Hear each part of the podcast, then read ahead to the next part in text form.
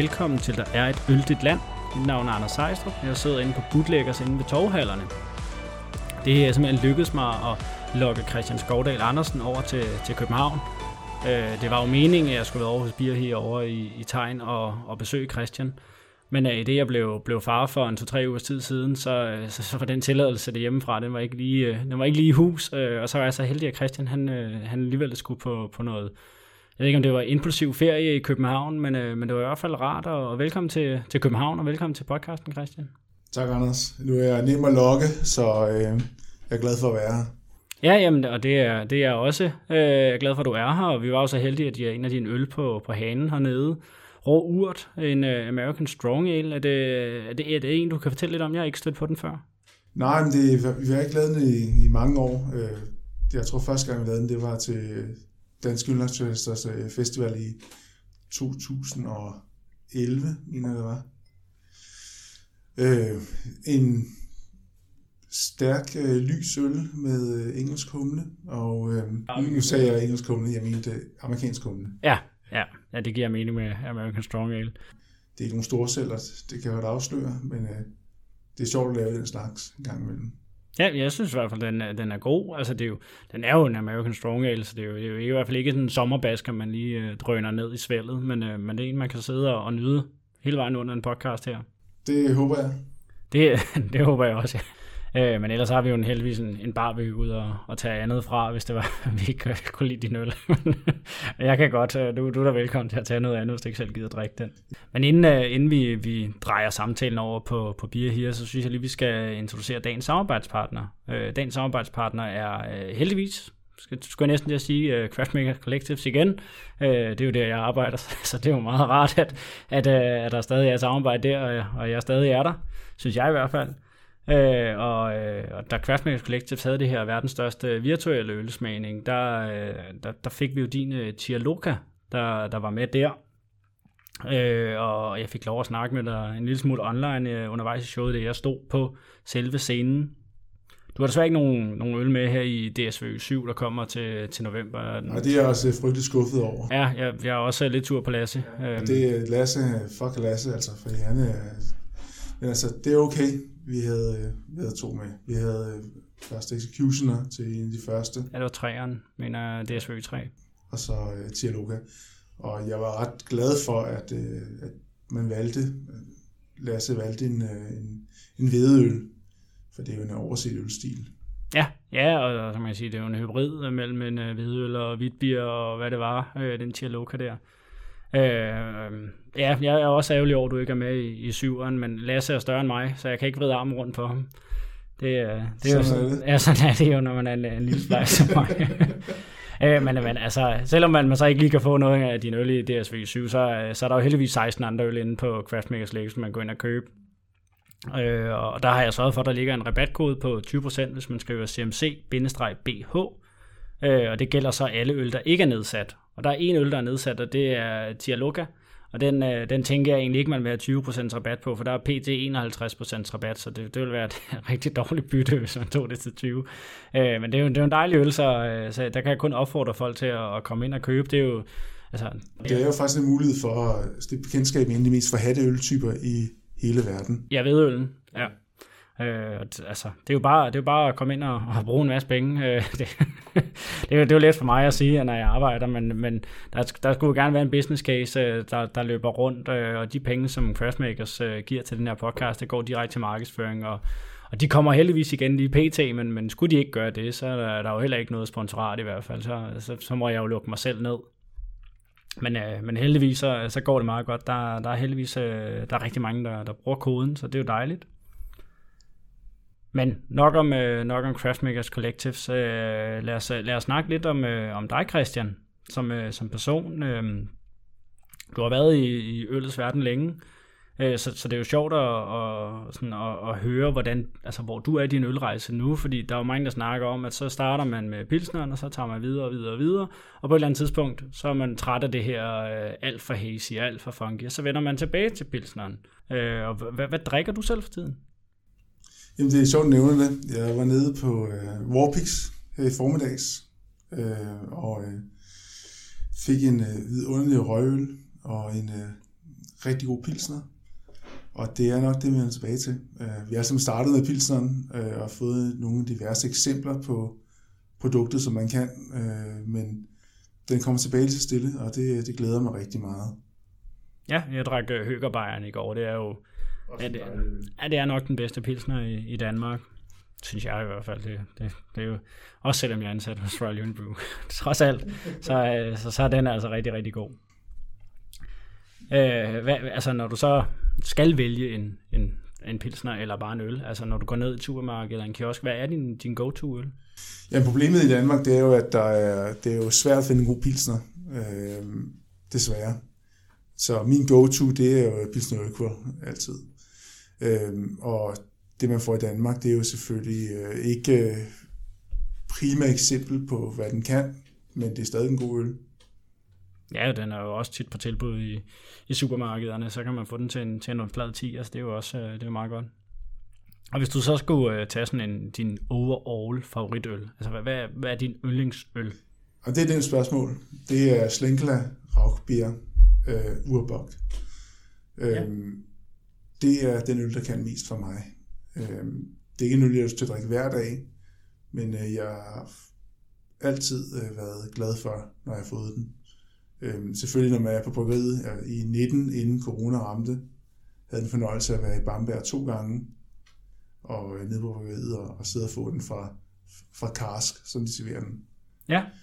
Og det er, det er en fantastisk øl. Det er det. Jeg drak den faktisk i forgårs, for det ikke skal være, være liv. Og, og Philip øh, Hulgaard, der var med for åben i sidste afsnit, han nævnte også Rinkela Rautbier som, som hans yndlingsøl lige nu. Så, det glæder mig at høre. Så der, der er i hvert fald nogen, der godt kan lide.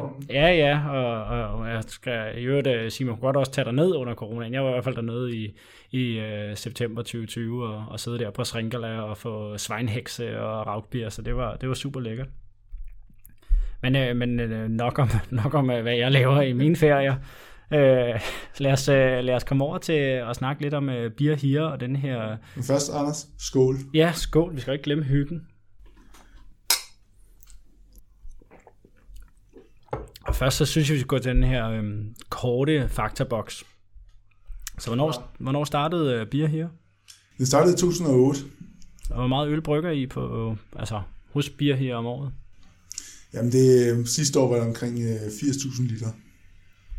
Og øh, hvor mange øl indgår i, i, i dit core range, skal man måske hellere sige, end jeres? Jeg vil sige, uh, vi her typisk, vi har seks øl i vores core range, men altså vi, vi prøver at eksperimentere stadigvæk. Så PT har vi omkring uh, 24 forskellige. Okay, altså så seks core range, og så 18, der er sådan en rebrews, der kommer ind her der. Ja, og nye opskrifter og så videre. Ja, og hvor mange ansatte er I? Der, der er dig, og, og Jessica hjælper, går jeg ud fra. Ja, altså, vi, øh, altså i bryggeriet er vi kun øh, min, min hustru og jeg, øh, men øh, om sommeren, når vi har åbnet vores taproom, vores butik, så, så er vi en 6-7 stykker. Okay. Og for dem, der ikke, øh, dem, der, der ikke lige ved, hvem øh, din hustru er, Jessica er, som, som er den samme person, så, øh, så Jessica er kendt for, for Pennyland-brandet, som, som I også har sammen, som, som er hun ligesom er, er primus motor på, hvor du er primus motor på, på Beer her. Vi prøver sådan at dele lidt op, for man skal aldrig nogensinde lave øl sammen, ligesom at samle det kæreskab. Det er dårligt for ægteskabet. Ja, øh, specielt når den ene er højgravid, skulle jeg hilse at sige. øh, hvad, var, hvad var din, din gennembrudsøl? Med Beer her? Med Beer her, det, det var Hopfix, ja. øhm, som er en opskrift, jeg har lavet i næsten 20 år nu, øh, som er en, en IPA med ro. Øh, old school IPA, Simcoe og Columbus humle. Øh, dank og, øh, og hvad kan man sige, øh, altså en skarp bitterhed og noget karamelsmag. Vi bruger karamelmalt i den. Det er frygtelig umoderne i dag, det ved jeg godt men øh, det er en øl, jeg holder rigtig meget af. Ja, og umoderne eller ej, så var den jo med i den her opdaterede øh, ølkanon for, øh, for 2021, som, som, øh, som Thor øh, Appelgaard, der har Thor Biers, han ligesom sat sig for at, at lave, hvor han øh, hævde en masse blogger ind, der, der fandt frem til de her 12 øl. Jeg var ikke en del af det, øh, så, så, så jeg kan kun rose listen. Øh, og og der, der, var, der var Hopfix i hvert fald med på den. Øh, og, og hvis man gerne vil høre mere om den her ølkanon, så i, øh, i podcasten Ord om Øl, der var Thor faktisk med i, i forrige afsnit, øh, og så snakke om, om selve ølkanonen. Det var en ret øh, interessant samtale, så, så der kan man hoppe det over og høre lidt mere, når man er, er færdig med den her selvfølgelig.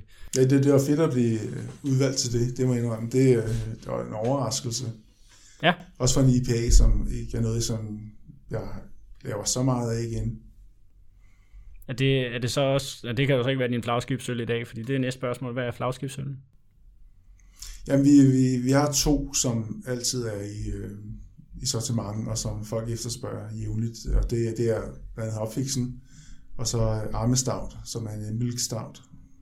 Ja, ja og øh, det- var faktisk grunden til, at jeg foreslog, at vi skulle ned på Bootleggers, for den havde de i fredags, da jeg skrev til dem, om, om, om vi kunne komme. Øh, netop lørdag, jeg skrev til dem, om vi kunne komme, så mandag i dag. Øh, og da jeg så fik kontakt med dem søndag, så har der været nogle røvhuller hernede og, og drikke dem lørdag aften. Jamen, det, det glæder mig at høre, jo. Det er jo det, altså, men jeg håber at mindst, at de havde tømmermænd bagefter, havde drukket alt det øl, jeg gerne ville drikke. Jeg tænker, at Armestav var jo passende nu, når jeg lige var blevet far, men, øh, men sådan skulle det ikke være, så vi, vi nøjes med, med rå urt. Det er jo nu også en dejlig øl. Men lad os hoppe over til de her lidt mere uddybende spørgsmål. Øh, kan du tage os med hele vejen til begyndelsen, da det startede? Det startede jo allerede tilbage i 2004 med ølfabrikken, men, men du startede jo næppe bare med 2004, ølfabrikken, go. Øh, der var jo nok en, en optag til det. Kan du tage os med hele vejen op til, til altså fra du startede hjemme i køkkenet, går ud fra, til, til i dag? Jamen, jeg, altså oprindeligt er jeg computerprogrammør, øh, og øh, så tilbage i slutningen af 90'erne finder jeg ud af, at jeg skal bruge en hobby, øh, der ikke indebærer at sidde foran skærmen. Og øh, så en af mine venner er så venlig nok sådan, sådan et uselvisk at foreslå, at jeg skal begynde at brygge min eget øl. Og øh, så begynder jeg sådan småt på det, sådan med, man starter sådan med ekstraktbryg og øh, kom i gang med at lave all grain og alt det der. Og laver noget, som der er ganske forfærdeligt, selvfølgelig, som man gør. Men øh, noget af det lykkedes også. Og så sidder ligesom i, i kroppen, at det der med at, øh, at lave øl er faktisk ret sjovt, og det, det kan noget, og det, det er umiddelbart. Altså du kan skrive en, øh, en linje kode, der er fuldstændig genial, og folk er fuldstændig ligeglade. Men altså, kan lave en øl, der, der smager godt, det kan folk forstå. Ja, ja og det, det kender man, hvis man nogensinde har siddet i et Excel-ark, ikke? så har man nogle gange lavet nogle koder der, hvor man sådan vil vise til folk, hvor så er vildt det er her, men de er totalt ligeglade. Sådan er det trods alt ikke med øl, der, der er nogen, der kan smage på Det er det. ret umiddelbart. godt. Ja, lige præcis. Og det, det var hvornår? Det var 2000 og... Ja, det var, øh, det, det, var, det var i 9 8, 99, jeg startede okay. med det.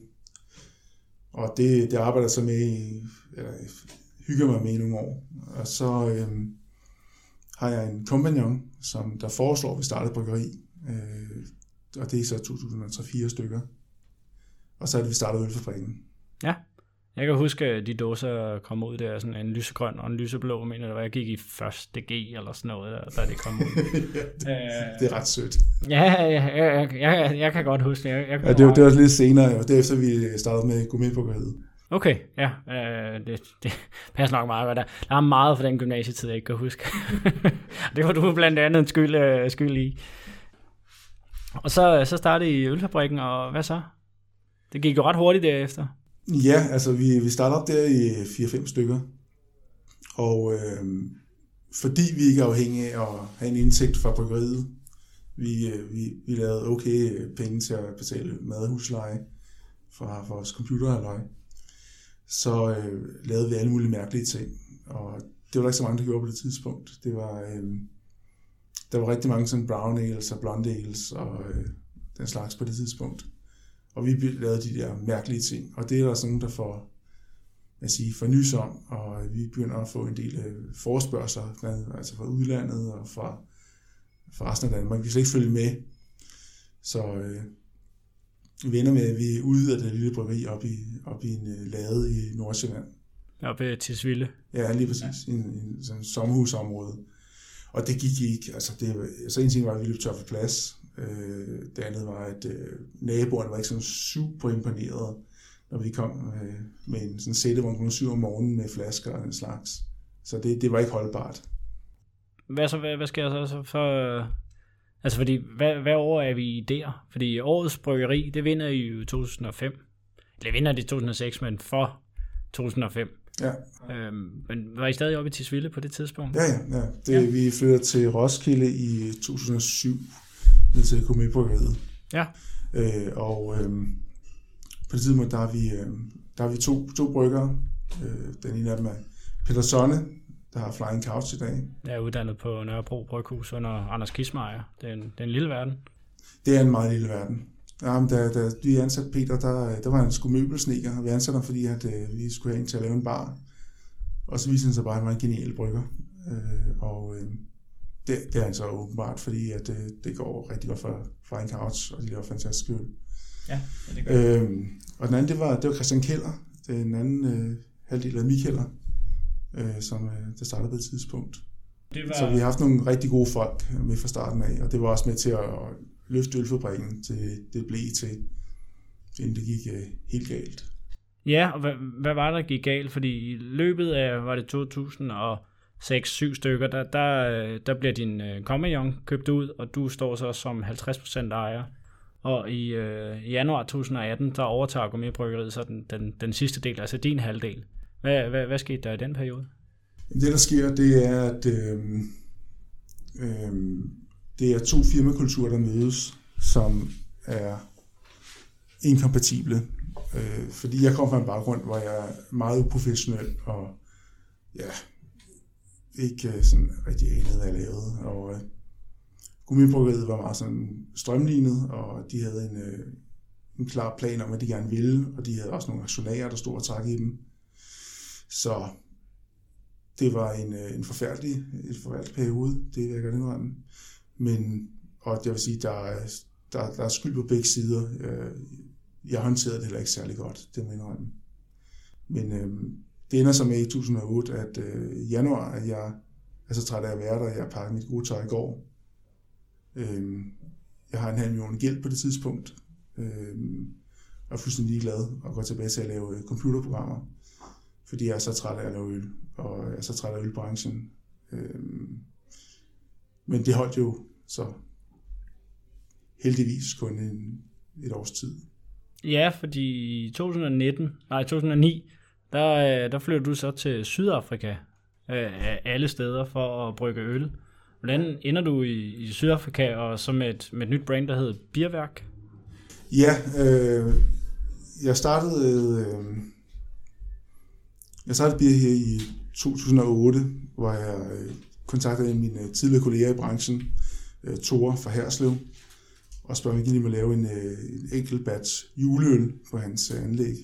Øh, bare 2.000 liter. Det var den, det var den famøse øh, IPA. Ja, jule-IPA. Ja, lige præcis. Overhovedet var en juleøl. Nej, det, det, var, det var den første, der ligesom ødelagde, ødelagde juleølets øh, ja, jule. Ja, ja så, så der kom noget ja, nyt ind. I, I 2008, der var alle, alle juleøl, de var jo de var mørke, og de var søde, og de havde alle mulige krydderier, altså kardemomme og kanel og ja, gud forbyde nellika. Øh, og øh, jeg tænkte, at der må være nogen andre end mig, der er pisse træt af det der. Og så laver jeg så Juli IPA, som er en West Coast IPA med øh, Simcoe og Columbus, som er min yndlingshumle. Øh, og øh, den bliver solgt i løbet af en uge, så er hele lortet væk. Og så tænkte jeg så, bliver så gøre noget ved det. Begynder at brygge på Diproof, der hvor Michael også brygger deres øl. Øh, og øh, det går sådan meget godt. Ja, hvis jeg, og hvis jeg husker, jeg fik juleipag for et par år siden nede på Frederiksberg Ølbar, der var også en god chat øh, smag af, af så appelsin i, som, som ja. der gør den en lille smule julet, hvis man, hvis man mener, at appelsinen er, en, er efterhånden en, en julefrugt. Jo, men altså appelsinen, det går rigtig godt sammen med amerikanske humle. Altså ja. specielt de der gamle typer, de der mere sådan, der er mere øh, og dank, som man siger. Ja. Men når man så er kontraktbrygger, så kan man jo sagtens være i Sydafrika. Trods alt jo, det er jo bare ja. i, i princippet at sende en opskrift til, til nogle andre, der så brygger det for en. Øhm, så, så du opretter bier her i 2008, får brygget en øl op til, til jul, så det har nok været hvad, august, september. Ja, det var, jeg tror, det var i ja, september. Ja, og så, så starten af 2009, så flytter du så til, til Sydafrika. Ja, og det var egentlig ikke, fordi jeg, jeg gerne ville brygge øl. Det var bare, fordi jeg godt ville sådan, prøve at se noget nyt. Øh, og så er jeg dernede, og så, øh, så skriver jeg til det lokale øhm, øh, mikrobryggeri, øh, som hedder Boston Breweries, øh, for det er Chris, som der har det, og øh, han finder ud af, at jeg kan godt finde ud af at lave øl, så, øh, så arbejder jeg sammen med ham. Øh, men lige vores øh, aftale, det var, at øh, jeg fik selvfølgelig en løn, men altså, man kan sige, øh, lønnen i Sydafrika er ikke specielt god. Jeg tror, jeg fik 10.000 om måneden, hvilket er en virkelig anstændig løn i Afrika. Men øh, det var ikke noget, sådan, jeg sådan kunne leve af. Øh, så øh, jeg lavede en aftale med omkring, at øh, jeg må låne anlægget, når han ikke bruger det. Og så øh, starter mit eget brand, øh, som jeg kalder Bierværk, som betyder ølfabrik på afrikansk. Okay, fordi jeg, jeg tænker jo tysk, om det så var tyske inspireret øl. Øh. Nej, det er afrikansk. Ja, okay. Et skønt land for øvrigt. Ja, jeg, jeg har ikke været der. Øh, jeg er lidt skræmt af den der Vuvuzela, vi så øh, i 2010 dernede. Det er også en forfærdelig ting. Ja. Det, det, det er jo en, en slutrunde. Jeg tror aldrig, jeg har set så meget fodbold på, med mute-knappen med trykket i bunden. virkelig, virkelig dårligt i. Ja. Men hvor er Bierværk i dag? Jamen, det er der ikke. Nej. Hvornår lukkede det? Øhm, men det lukkede aldrig. Da jeg flyttede fra Afrika i 11, der, øhm, der har jeg indset, at øh, jeg tror ikke, de var helt klar til at lave de øl, øh, drikke de øl, som, som jeg lavede.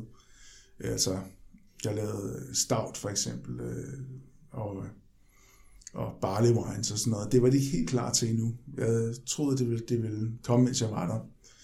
Øh, jeg startede så med at arbejde sammen med nogle, nogle kammerater. En, der hedder Russell, og en, der hedder Greg. Og øh, vi startede på øh, der hedder Devil's Peak, øh, som kører i bedste velgående i dag. Jeg tror også, det er det højst rated øh, afrikanske bryggeri. Okay. Ja, nå, spændende. Det, det kan jo være, altså jeg er jo meget, øh, meget glad for det, vi kalder Barley Wember, hvor vi drikker barley wines hele november. Mm. Så det kan jo være, at der på et eller andet tidspunkt på en, lad os sige, 15 års jubilæum, der dukket en, øh, en bierværk uh, barley wine op. Det ved man jo aldrig. Man kunne... Jeg har også en palle af en, en barley wine, som jeg lavede på Pinot Noir fade, som var sådan mysis stående okay. på vores lager øh, på, på Bornholm. Okay, spændende. Altså, Problemet nu... er, at det kælderne er ulovlige i Danmark, så jeg kan ikke sælge den. Ja. Så vi bruger den mest til smagninger til, til specielle lejligheder. Ja. Og nu er jeg slet ikke ked af, at vi sidder i København på, på bootlegger, så ikke over, over i tegn, men øh, det, det, altså, jeg skylder jer et besøg. Det, jeg vil meget gerne over at se det på et tidspunkt, så kan det, det være, at jeg kan lokke en, øh, en, en flaske ud af dig. Nu snakker du så om, om de her labels, det er jo et tilbagevendende øh, jeg ved ikke, om man skal kalde det et fænomen, men tilbagevendende, øh, altså en, en ting omkring øh, dine øh, brands, må man jo så sige. Øh, hvad, hvad er der på, på, den, på det label, siden af, at det er ulovligt i Danmark? Nej, det er bare stregkoden. Nå, okay. Okay, altså den er ikke så kontroversiel. Så vi skal have nogle etiketter på. Jamen, øh, vi har gjort med en af de andre, en der hedder African øh, Stout, som er en, øh, en start med, med Lasse fra Sydafrika som vi har bare sat en label ovenpå, og så, så er det fint. Den er 9 år gammel. Nej, den skulle være 9, så den er 13 år gammel. Okay. Og smager stadig fantastisk. Jamen, det er sådan nogle, kan jo holde sig, holde sig i dig. Det er også, vi, vi, vi flaskegærede den, så det vil sige, at der er ikke noget ild tilbage, så Nej. de bliver oxideret. Ja, nu, nu bor du ikke i Sydafrika mere, nu er du rykket til, til Bornholm. Og øh, nu har jeg ikke været over og se bryggeriet, men jeg hører, at, at det ikke er fordi, der bliver brygget så meget der. Øh, det er jo mest Jessicas øl, der, der står for Pennyland. Hvor, hvor får du brygget dit øl i dag? Jamen, vi, øh, vi har nogle, nogle gode samarbejdspartnere. Øh, altså, vi prøver det mest af fadøllet selv, fordi det har vi øh, udstyret til, men øh, vi arbejder sammen med Svanike for eksempel, som er vores øh, gode naboer. Øh, altså Jan Paul, som er brygmester Svanike, en af mine ældste venner. Øh, og de laver noget, når vi skal lave noget økologisk for eksempel. Og så øh, bryggede vi også ned i faktisk Tjekkiet, nede med Axiom, hvor ja. Øh, Ketil fra øh, Nyknø er brygmester. Okay. Og hvad med Søgaard? Har I ikke også haft brygget det? Ja, det var tilbage i øh, 2009. Okay, ja, det være, noget der. Det vil være lidt tid Men øh, også et dejligt sted, Søgaards Bryghus. Du, øh, du rykker jo så for, for Sydafrika på et eller andet tidspunkt, og så ender du på Bornholm. Hvad, er det en direkte linje fra Sydafrika til Bornholm, eller hvad, hvad sker der i den tid? Nej, øh, jeg flytter til Nørrebro, øh, yder Nørrebro, og, og bor der. Og så øh, kører jeg bier her som et kontraktbryggeri, og øh, på et tidspunkt så er jeg så i Australien, hvor jeg rejser rundt sammen med en øh, importør, Adam, fra North Down. Og vi øh, tager rundt til forskellige byer i Australien og holder sådan nogle øh, præstationer af vores øl, eller min øl. Øh, og, øh, og normalt sådan nogle af de der ølpræsentationer, det er jo sådan, det er jo barejere, det er øh, øh ølbutikejere, altså nogle lidt kraftige mænd med skæg, ligesom mig selv. Øh, og så øh, er jeg på et tidspunkt på Cookie i Melbourne, og så i den der flok, der sidder så en med, med langt hår og, og knæ i blusen. Han skiller, skiller sig lidt ud.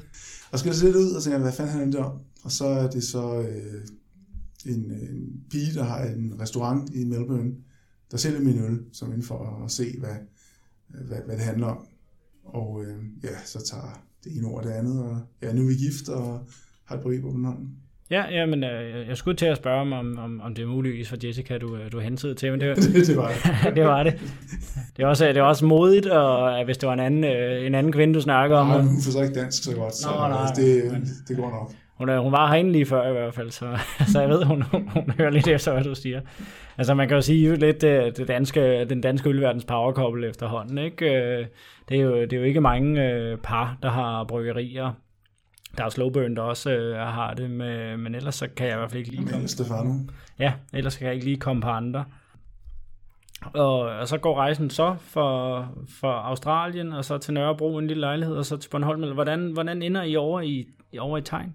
Jo, men det gør vi. Øh, det, det handler om, at vi... Øh, øh Jessica flyttede til Danmark i øh, 13 i min lille, lille lejlighed, øh, og øh, sammen med to paller sko, og skal finde et større sted. Det kender du? Det gør jeg. Ja. Øh, og øh, vi havde sgu lige råd til at købe noget til Frederiksberg, og vi øh, kigger sådan længere og længere væk.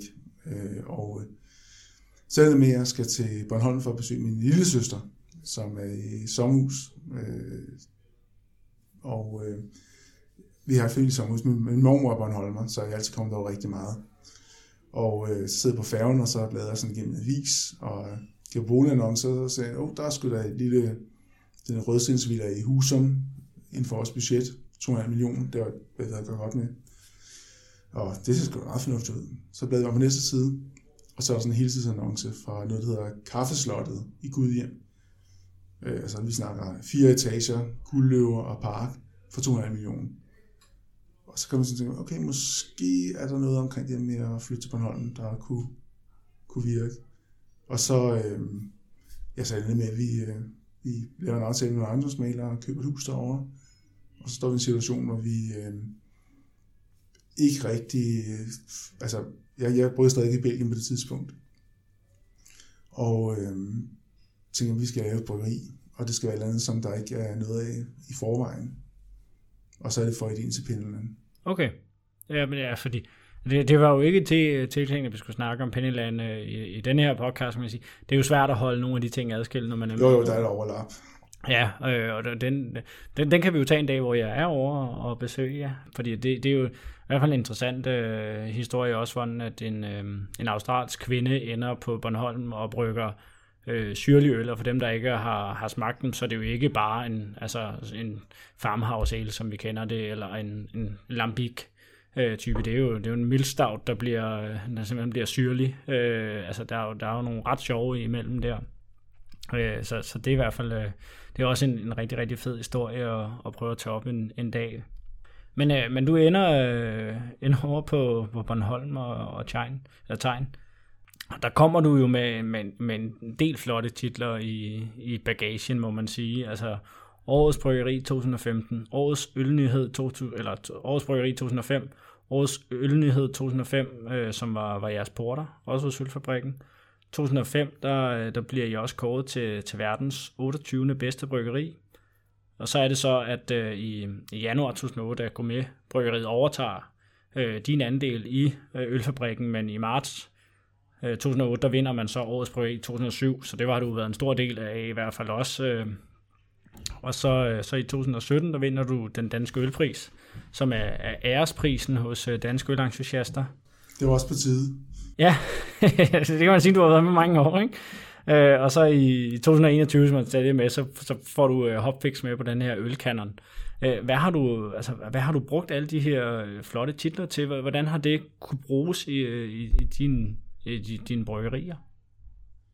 Har du brugt det?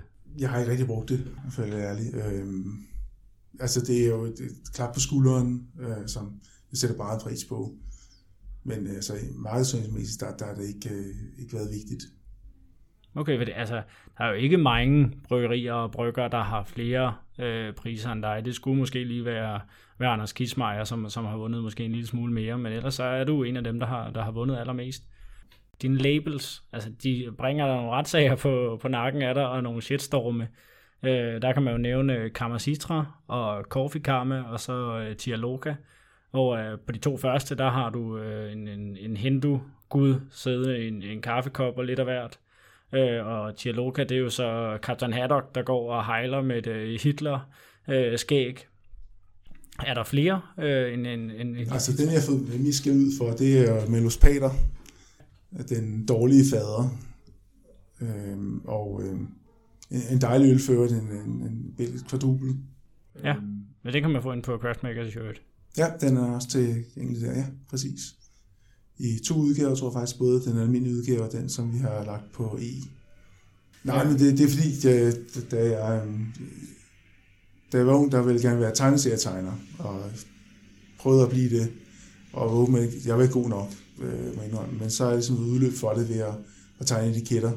Ja. Og så øh, der er nogen, der afviser den, det er man nødt til at se etiketten, hvis man er øllen.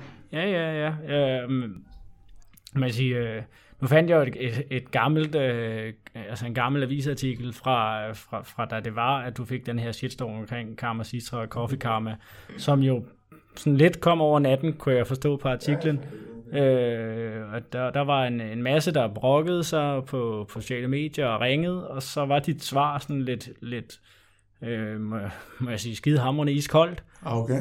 Det, det kan man også sige. Jeg synes, synes, du tager dem i det. Altså, du, du siger simpelthen, at øh, du vil gerne betale den regning, det koster at skifte labels på, på cirka 19.000 kroner, hvis de opretter et beløb på sin velgørenhedsorganisation på det samme beløb. Og den her velgørenhedsorganisation, det var så øh, til at hjælpe ofre for det etiske kastesystem. Og som du skriver, det var der ikke nogen, der havde lyst til.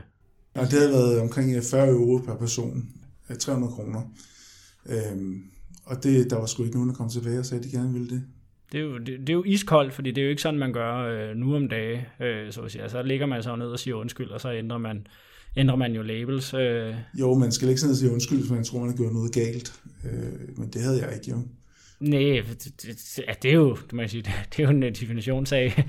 Men, øh, men det, altså, der, var jo, altså, der var jo den her Tialoka, som også var med i verdens største. Der havde du da ændret på øh, labelen i forhold til, at den skulle på TV2 men alligevel kunne du ikke dyde for at holde originallæben op på, på tv, da den var der. Selvfølgelig Nej, det, det der sker, det er, at øh, til verdens ølsmagning, eller virtuel ølsmagning, der, øh, der kommer ind, og så, så ringer jeg så til, jeg tror det er Nikolaj, og jeg siger, Nikolaj, tag lige kig på det igen. Skal du lige... Øh, og så, så, så og hold nu kæft. Jeg snakker lige med vores advokat. Og så går der øh, 30 minutter, så er jeg tilbage ja, den, den går ikke, den der Christian. Jeg sagde, det ved jeg godt. Så øh, jeg skyldte mig at sætte mig ned og tegne en, øh, en, en ny, et nyt ansigt på Tintin i det her tilfælde. Og det var sgu ikke så meget, fordi at det er med, han, han hejler jo ikke, han vinker jo med venstre hånd, og det er jo ikke at hejle. Altså det er, det er Tintin og ikke Captain Haddock? Det er Tintin. Men de er mere bange for, at Tintin Foundation, de vil komme efter dem, fordi de er virkelig hardcore. Ja.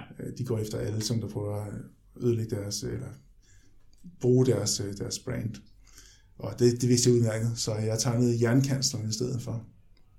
Jeg synes stadig, det var, det var meget sjovt, du alligevel havde, øh, havde også nok til lige at løfte den op. Det, det var... Jeg skulle til at sige det, fordi jeg, jeg, jeg, jeg, gider, jeg, jeg, ikke provo, jeg, jeg gider ikke provokere bare for at provokere.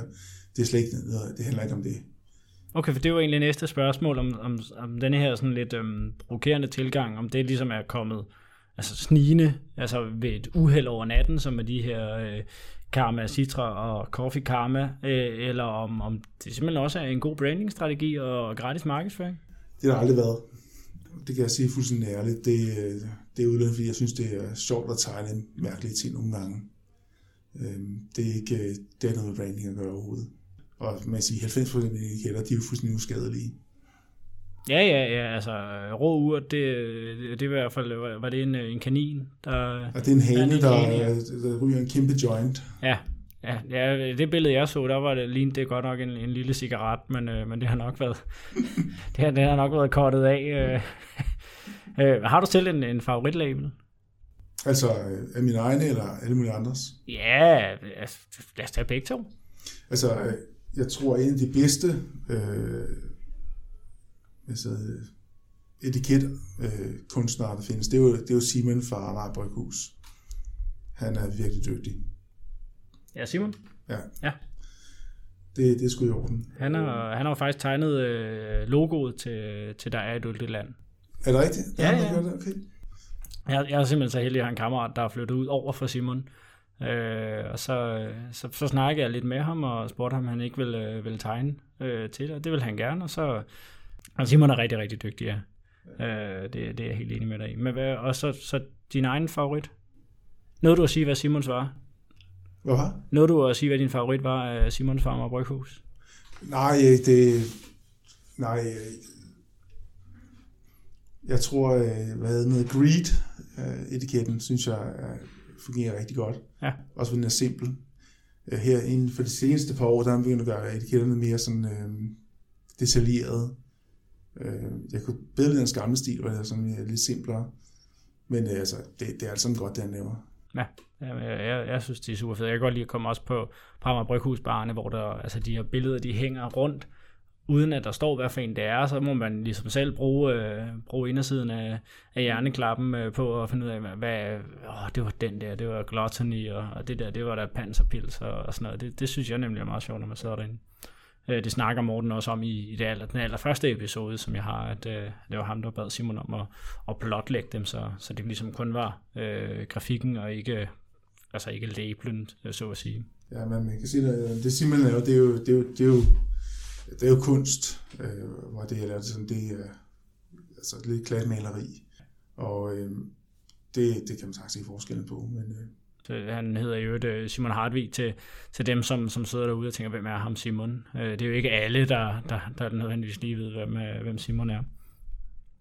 Og, øh, og, og din egen favorit, altså din egen labels? Jeg er glad for Svalebejeren, øh, som er en af vores sådan lidt mainstream øl, fordi at i og med, at vi, vi er på Bornholm, så er vi også øh, nødt til at, at lave nogle øl, der appellerer til rigtig bredt, så vi lavede sådan en nordtysk pilsner, men stadig en kraftig bitterhed, men stadig en, en, en lagerøl. Øhm, og øh, der kan jeg jo lide den, fordi det er, en, det er en etiket, som der passer sammen med, med navnet, og det har, en, det har en enkelhed, som jeg godt kan lide i etiketter. Hvis vi så øh, går lidt væk fra de her labels, så det er tilbagevendende tema, det kommer, det kommer vi ind på igen senere, men skal du, altså, hvis du skulle beskrive beer her, øh, vil du så beskrive det som et, øh, et core range bryggeri, eller som et eksperimenterende bryggeri? Altså, Beer her, det, det startede jo bare med, at jeg skulle lave de her 1000 liter juleøl, og fik øh, krasset et øh, hurtigt grimt logo ned, øh, og øh, det var aldrig nogensinde meningen, det skulle være andet end bare lige, bare det. Øh, så der har aldrig nogen idé med det. Øh, det, som er fordelen ved det, det er, at øh, jeg giver mig selv friheden til at lave de øl, jeg gerne vil lave. Øh, vi er ikke så afhængige af det københavnske marked længere. Øh, vi sælger øh, rigtig meget på Bornholm, og det er altså et andet marked end det er i København. Øh, så jeg kan tillade mig at lave brown ale og Helles og, og de der ting, som jeg ikke sælger særlig godt i København. Øh, og det, det rykker sgu på Bornholm. Øh, og jeg ved ikke, en idé, men det er i hvert fald en, en, en legeplads. Jeg, jeg er ikke tvunget til at bruge den samme øl igen og igen, og, øhm, og det er en kæmpe fordel. Ja, og det- det giver jo meget god mening, at, at det, det ikke er noget øl, der rykker i København. Det der sådan er, er lidt mere old school, fordi i København, der er det jo altså New England, New England, New England, og så er det sour, sour, sour. Ja. Det, det er de tre, eller de to ting. øh, De, det grund til, at jeg siger tre, det er, fordi Berliner Weisser er også er meget øh, populært, men det hører også under sour-øllet, ikke? Altså det er jo også Jo. surt. Og på surt øl, så har I jo netop det her øh, Pennyland, Brandeyer og Jessica under jer. Hvordan er for fordelingen mellem jeres to bryggerier? Hvor meget er I inde over de forskellige øl? Er, er bier her bare øh, dine opskrifter, og er, er Jessica så, øh, altså er det bare hende, der laver Pennyland, eller, eller shuffler I lidt, om man kan sige det på den måde? Nej, vi shuffler. Altså, vi, vi arbejder sammen om det. Altså, vi, øhm, Jessica brygger bier her nogle gange, og jeg brygger Penland nogle gange. så på den måde, så, så, så er der et overlap. Øhm, vi har så valgt at man sige, markedsføre det separat. Derfor ikke blande det sammen, fordi jeg vil ikke øh, have, at øh, bier her bliver man sige, øh, en, en, en del af Penland for, og, og den anden vej rundt. Det er også to meget forskellige det skal man sige, øl. Frisætninger er også meget anderledes. Oh, jo. Altså Jessicas, eller det, det er fordi Jessica, hun, hun ligger jo øh, altså nærmest navn til Pennyland, og Pennylands øl, de ligger jo i 200 kroner klassen, og, og over, nogle ligger lige under, og nogle ligger op til 245 for, for ØFA. Og, og der ligger, der ligger, der ligger Bier Hirs trods alt ikke. I har Kremling Fruit på, øh, på, altså der har ligget på, på noget, var det Bowmore fade, hvis jeg husker rigtigt. Jo. Som, som ligger også til de 150 kroner, men, men ellers så, så er det jo øh, mere købevenlige priser for, for et stort publikum. Bestemt. Ja, den der Boomer kan jeg den kan jeg anbefale. Den ligger på stavningfadet, så det, det er en skøn øl. Den, den er rigtig skøn. Den kan man købe ind på Craftmakers Collectors også, som, som umiddelbart som det eneste sted i Danmark, faktisk. Øh, jeg har ikke Udover set... vores taproom. Ja. ja, jeg har ikke set den andre. Vi har ikke så mange af dem. Nej, der er heller ikke så mange tilbage inde på Craftmaker Collective, skal jeg helst sige. Det, det er ikke noget, som vi averterer ret meget af. Men nu er altså Craftmakers har været rigtig gode ved os. Altså i operation corona for eksempel, og det, og det skal man have respekt for. Og der er rigtig meget sådan, øh, sige, fjendskab i vores branche over for de store bryggerier. Royal Unibrew, som der er Craftmakers for eksempel. Og det er fuldstændig bullshit. Øhm, jeg vil sige, at nogle af mine, mine gode venner arbejder for Carlsberg, og, og jeg har fået rigtig meget hjælp af for eksempel Jacobsen, øh, når jeg manglede humle og sådan noget, så jeg får lov til at købe det for dem. Så øh, det er jo ikke øh, den der sådan kunstige fjendskab, som man prøver at, at få gang i. Det er, det er fuldstændig bullshit. Ja, altså man kan sige, nu, nu er det jo svært for mig at snakke mere om, i forhold til, at uh, nu, jeg jo, nu har jeg jo solgt min sjæl, som uh, Anders Kismeier vil sige, uh, han, uh, som, han, som han sagde, den første Danmarks største virtuelle ølsmag. Han har solgt sin sjæl til, til Royal Unibrew, og det har jeg jo i princippet også gjort. Og det har Anders overhovedet ikke. men, men det er jo, altså, jeg, jeg ser det jo også som, øh, altså det job, jeg har taget, det er jo ikke for at arbejde for Royal Unibrew, det er jo for at arbejde for alle mulige danske bryggerier. Altså jeg laver markedsføring for Craftmaker Collective, som jo i princippet går ud på at få kunder ind og købe bier her, få kunder ind og købe Amager Bryghus og Åben øh, og Skans, og hvem jeg er, jeg nu skal ud og, og snakke med den her podcast også. Øh, podcasten kom før ansættelsen, men, men det er jo dejligt, at jeg kan få de her ting til at kombineres. Altså som, som Jonas Koverø for, øh, for Kaleidoscope, han sagde Danmarks største virtuelle ølsmagning her for, for, for en uges tid siden, der, der siger han jo direkte, der, der, der er et, øh, et spørgsmål omkring, om hvordan det er at være brygger i en verden, hvor, hvor man hjælper hinanden. Og han siger, at det er jo bare fedt, fordi at der er så mange danskere, der ikke drikker øl, så, og som drikker øh, lidt mere mainstream pilsner. Og hvis vi kan få dem omvendt til at først at begynde at drikke øl, og så drikke bedre øl, og drikke bedre øl, så er det jo ikke, fordi man stjæler kunder for hinanden. Man skal være med til at skabe mange flere i det hele. Det handler om at kagen større, i stedet for at skille som de små bidder. Præcis. Øh, et godt eksempel, det er jo, øh, vi har jo en, en stor kollega på Bornholm, øh, Svanike, øh, der laver øh, ja, 20-25 gange mere end os per år, og ud over hele landet. Men vi er stadig fine venner, og vi kan arbejde sammen, og vi kan hjælpe hinanden. Og det er det, man skal. Ja, og det er jo, det er jo sådan, ølverden startede i sin tid. Altså hele hele det her med, at øllet blev så stort, det var blandt andet fordi, at den, en god gang, gamle I.C. Jacobsen, han, øh, han delte ud af den her gær, de havde øh, fået. Ja, i sluttet 1883. Ja, øh, og, og hvis de ikke havde delt den ud, jamen, så er det jo ikke sikkert, at vi var kommet så langt i øllets verden, som vi er i dag. Der er nok gået længere tid i hvert fald. Det er jo det. det, er jo det. Altså, så det er jo en, en, en del af den historie, som øllet øh, lever på, specielt i Danmark. Øh, det er jo også det, Philip han snakker om i forrige afsnit. At han har kaldt det åben, fordi at han oplevede en åben branche. Da han ringede rundt og spurgte, må vi komme ud og se, hvordan I brygger? Så sagde folk ja. Og så kom man ud og, og fik en masse gode idéer, en masse øh, do's and don'ts, og, og på den måde så gik der jo ikke mere end, end, end, øh, end to år fra de startede bryggeriet til det vinder årets bryggeri. Øh, og, og det havde han jo nok ikke øh, nået, hvis han kun havde fået lov at stå hjemme i sit eget køkken og, og, og brygge. Det er jo, fordi han kommer ud og oplever en åben verden, øh, et, et åben bryggerverden, der, der hjælper hinanden. Det skal man. Øh, da, jeg, øh, da jeg startede op, der skrev jeg til Anders Kismeier, som jeg ikke kendte på det tidspunkt. Og så jeg er en kæmpe fan af New York Lager. Øh, ja, der var han hos Nørrebro Bryghus på det tidspunkt. På Nørrebro Bryghus, lige præcis. Og øh, skrev, kan du give mig nogle gode tips? Så siger han, nej, det kan jeg ikke. Du får opskriften her. Med alle ingredienser, hvilke temperaturer og gangs øh, øh, og alt det der. Og det tør sgu med mig. Så jeg har gjort det samme lige siden. Altså alle mine opskrifter også er offentlige. Ja. Jamen det jo, jo bedre man er til at hjælpe andre, jo bedre får man det selv i, i sidste ende. Apropos øh, de her øl, øh, som, som, som du har, dem kan man jo vinde i en, øh, en Facebook-konkurrence inde på Der er et øl dit land. Fordi hvis man går ind på, på, på den der podcast Facebook-side, så, øh, så, så kommer der til, i forbindelse med, at, at der kommer et opslag op omkring, at den her podcast den er oppe, at så kan man øh, skrive, hvem det er, man gerne vil dele en smagskasse med for, for bier her.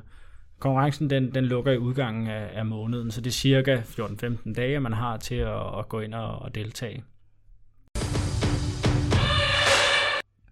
Nu synes jeg, vi skal hoppe over til, til de her lytterspørgsmål. Ja, kan løse. Ja, øh, fordi det er jo sådan, at inde både på, på Facebook og på Instagram, hos, øh, der er et øldigt land på Facebook og på øldigt land på Instagram, og der skal folk lige være opmærksom på, at på Instagram der ligger to profiler, og der skal man bare tage den, der hedder øldigt land, og ikke den, der hedder øldigt land underscore podcast. Det er heller ikke så svært, hvis man går ind og kigger. Den ene ligger der et opslag på, og den anden der ligger der flere opslag. Øh, så tag den, hvor der er liv i. Men der kan man inde både på Facebook og Instagram stille spørgsmål til bryggerierne, ja, bryggerierne jeg er ude og besøg. Og der har, der har vi fået nogle, nogle spørgsmål, eller jeg har fået nogle spørgsmål. Øh, og det første, det kommer fra Simon Kirkegaard, der har den øh, øh Instagram-profil, der også hedder Hop Daddy. Og han spørger ind til det her. Hej Simon. Ja, ja, du kender Simon rigtig godt. Uh, han, er, han, er, han har været over og besøgt dig en del gange, ved jeg. Simon han spørger ind til det her med at være old school versus hele tiden at gå efter nye ting. Helt konkret så spørger han ind til, hvordan det er at holde fast i en mere old school stil i en verden fyldt med juicy IPAs og pastry stouts. Øh, er den old school stil et strategisk valg, eller en øh, ren personlig præference? Det er primært det sidste. Der er rigtig, rigtig mange bryggerier i Danmark, der er virkelig gode til at lave hazy IPAs. Altså Dry and Bitter, Gamma, Ale Farming der. Øhm, og jeg mener ikke, jeg har noget bidrag med til det. For det, det er det, de gør, og det gør de rigtig godt. Så øhm, jeg kan godt øh, prøve, men det er, ikke, det er ikke noget, der interesserer mig. Øh, og øh, jeg er ikke interesseret i at prøve at, at stjæle markedsandel for dem. Det, det er bare dumt. Så jeg vil hellere lave en rigtig god brown ale. Og det, og det gør du jo, så heldigvis. Det gør jeg heldigvis. Det, det, jeg kan i hvert fald godt lide den. Øh, på trods af, at, øh, at vi mundhuggede lidt i, øh, tidligere på året, da jeg sagde, at øh, det var måske en, øh, en øl, som, som med tiden vil øh, blive opdateret øh, til, en, til en stærkere udgave, øh, hvor, du, hvor du så sagde, at øh, der kom det her opslag inde på Beerbloggers, hvor vi sammenlignede to brown ales, hvor at jeg sagde egentlig, at din den var bedst. Øh, jeg kan ikke huske, hvad den anden var men, men din var måske også så old school, at det var nok en, der vil blive opdateret i fremtiden for at, at følge med den udvikling, der er inden for brown ales, hvor du sagde, det kommer ikke til at ske. Den er, som den er, og den er god. Øh, og det var din Karma Citra. Ja. Øh, og den er, den er god. If it ain't broken, don't fix it. Det, det, er, det er ikke sådan noget våbenkapløb øh, for mig. Så har vi også fået et spørgsmål for, øh, eller har jeg fået et spørgsmål for Rides Ølklub inde på Instagram. Og, øh, og, og den profil skriver så, eller den ølblogger skriver så, Christian var tidligt ude med spændende øl. En øl, jeg især husker, gjorde indtryk på mig, var ro IPA. Om det var fordi, det var en tidlig IPA, eller om det var roen, der gjorde det, er svært at sige i dag. Men god var den. Og det er øh, Beer, øh, Beer Hears Hopfix også, som jo også indeholder ro. Spørgsmålet er derfor, er det den samme øl? Det er det. Det er simpelthen øh, det er en opskrift, jeg, jeg stjal i 99 fra en fyr, der hedder Danny Kahn fra Eugene, øh, Oregon. Øhm, og øhm, Danny er sådan en af de rigtig gamle håndbrygger i USA. Og så så jeg hans opskrift, og jeg tænkte, det det skal jeg så prøve at lave, fordi at øh, ro, det er ret dansk. Vi øh, spiser robrødsmadder. Og øh, så lavede jeg den, og elskede resultatet. Øh, jeg har så ændret lidt i mellemtiden. Øh, jeg har tørrumlet den for eksempel. Det var noget, en oprindelig opskrift, var jeg ikke tørrumlet. Men øh, jeg havde faktisk fornøjelsen af øh, at tilbage i 2007, hvor jeg øh, var på øh, rundrejse i Oregon med, øh, med Bryggeriforeningen, og, og mødte Denny, der lavede opskriften, og øh, fik et par øl sammen med, og jeg havde også taget nogle prøver med til ham. Og øh, det var også en stor oplevelse, øh, men det er hans opskrift oprindeligt. Så den er typisk stjålet. Og hvor brygger han i dag? Jamen, han er stadig hjemmebrygger. Okay. Så har vi et, øh, et spørgsmål for Mads Magart Nielsen, som spørger, om du øh, nogensinde har tegnet et label, som, øh, som du fandt så kontroversielt, at du valgte ikke at bruge det. Ja, det har jeg. Øh, ja, lige efter Mohammed-tegningerne kom ud, øh, der lavede jeg en øh, med Mohammed med en klaphat på, som en øh, 1. april snart. Øh, og øh, ja, den, den, jeg kaldte den for Ølla, og øh, det er nok ikke en øl, jeg har tænkt mig at, at markedsføre kommercielt. Men øh, problemet så var bare, at der skete det, at øh, jeg havde en pressemeddelelse, som jeg havde frigivet Ølla på 1. april. Og så øh, blev den så bragt øh, 3. april i nogle, nogle forskellige aviser. Så den faldt lidt til jorden på det punkt. Ja, ja det, det, det er lidt ærgerligt. Der er Mohammed-tegningen bag, basalt set, og så med en klaphat på. Ja, okay. Ja, det, det, jeg, jeg kan godt forstå, at du valgte ikke at smide den ud. Jo, jo, jeg, jeg, jeg er for ung til at dø. Hvis du skal vælge en af de her øh, tre spørgsmål, øh, og du, du må gerne tage Simon, selvom du kender Simon, hvis du synes, at spørgsmål var bedst, men hvilket synes du var bedst? Og det er det sidste. Ja, øh, Mads Magard Nielsen øh, får så en, øh, en, en kasse med, med øl for, for bier her. Tillykke til, til Mads. Tillykke, Mads. Så, øh, så har vi også den her udfordring. Øh, og apropos labels, så er det jo det, som øh, Philip Hulgaard i, det sidste afsnit, han simpelthen øh, han udfordrer dig til at lave en label, hvor du kun bruger en farve som baggrund, og så skriver du noget ovenpå. Og som Philip han så slutter af med at sige, det kan han simpelthen ikke få til at provokere. Det kan jeg. Du er gået i gang med at... Jeg er gået i gang. Ja, det, det, er det, det, øh, det, bliver, det bliver nemt. Det, det var sgu en slået udholdning, Philip. Det kan du gøre bedre næste gang. Og hvad, hvad, må vi høre lidt om, hvad, hvad øl det er, eller dukker den bare op på tid? Nej, der er jo, øh, altså det bliver noget af ASCII art, hvor man øh, laver kunst ud kun af bogstaver. Okay. Og jeg er klar. Og det, og det kommer på, på en øl? Det gør det. En ny øl? Øh... Og jeg lover, den bliver irriterende. Jamen, øh, det, det tror jeg, vi, vi glæder os til at, at se. Det kan være, man kan få den inde på Craftmaker Collectors til, til den.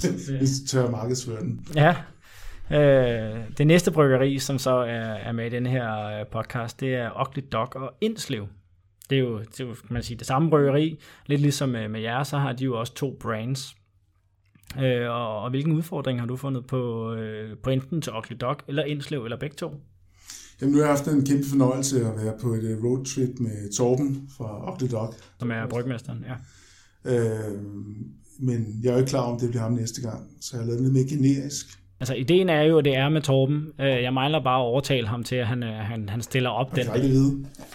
Jeg synes, at øh, folkene hos øh, Dog og Enslev, de skal lave en øh, rap omkring craft beer. Det vil sige, øh, udstille sig selv på værste vis. Altså en rap, der snakker vi musik-rap. Vi snakker old school West Coast rap. Okay, Jamen det, det, jeg håber lidt, de tager den svære ved at sige det. Det lyder lidt, lidt sjovt. Det bliver lyder lidt, det kan jeg lige at sige. Ja, og jeg, jeg lover, at øh, hvis, øh, hvis Torben han står med, med kasketten omvendt på og står og, og raber løs, at så, øh, så ligger den inde på et øldigt land rigtig hurtigt. Drengene, kom bare i gang. det, det, ja, det er en god en. Jamen, øh, så, så er vi ved at nå hen til, til slutningen, og til slut så vil jeg selvfølgelig øh, takke dig for, for at være med, Christian. Tak for, og specielt for at komme til, over til København. Og, øh, ja, det, det har været forfærdeligt. Ja. Øh, det har været en kæmpe, kæmpe stor øh, traume for mig at komme til København. jeg slap for at blive slået ihjel over kommandoen, så altså, det er jo meget rart, at, øh, at du tager en tørn for, for holdet. Så vil jeg også gerne takke dagens samarbejdspartner, som er Craftmaker Collectives, og som minder om uh, til lytterne, at de kan få 20% rabat på, uh, på alt i forvejen ikke nedsat øl fra Bier her, ved man bruger koden CMC-BH. Der er jo der er mange af de øl, vi har snakket om i dag, som uh, man kan få derinde. Blandt, blandt andet den her uh, Kremling Fruit uh, Bowmore, ud af 150, så er det meget godt, og, altså 150 kroner, det er meget lækkert at få, få 20% rabat. Ja, og ikke mindst uh, Tialoga, som er måske den mindst afskyelige hvedeøl, man kan få i Danmark. Jeg, jeg kunne godt lide den i hvert fald. Øh, det er jo, det er jo sådan en blanding mellem uh, hvidbieren og en, og en tysk hvedeøl, og så hedder den så et, et, et spansk øh, navn, fordi du havde boet på en husbåd i, var det i, i, Gent. i Gent, ja. det, det, er jo noget af, noget af, noget af en, hvad hedder det, en, en krydsvej der. Ja, og det er jo, det er jo faktisk sådan, at, at der er 16 af dine øl inde på, på Craftsman Collective, så der er i hvert fald en, en god mulighed for at komme rundt i, i din ølverden. Så, øh, så vil jeg minde folk om, at de skal gå ind og, og følge øh, Der er Løl Dit Land inde på Facebook og på Instagram, fordi så kan man jo deltage i konkurrencerne, man kan stille spørgsmål til bryggerierne, og næste gang så er det jo spørgsmål til, til Ugly Dog slash Indslev, som, øh, som der er mulighed for at, øh, at stille spørgsmål til. Og så vil jeg sige, øh, eller vil jeg spørge her til slut, Christian, om, om du har noget, du, du mangler at sige noget, noget du vil runde af med? Nej, men så kan jeg sige godt, det, det hedder Pluggables, tror jeg det hedder i jeres verden, ikke? Øh, podcastverden. Ja. Øh, kom til Bornholm. Øh, vi har åbent hele vinteren. Øh, der er rig mulighed. Vi har 24 haner. Bare kom forbi. Ja, og det er, det er jo sådan, at du øh, i rigtig, rigtig mange tilfælde står bag barn selv, så man kan jo komme over. Og... Desværre ja. ja. Det beklager jeg på forhånd. Ja, din sommerferie, den er jo så her i, i midt i september, øh, hvor vi optager her. Ja, den starter nu. Ja. Så smart. Jamen, øh, så er der ikke så meget mere end at sige mange tak til lytterne for at lytte med, og vi lyttes ved.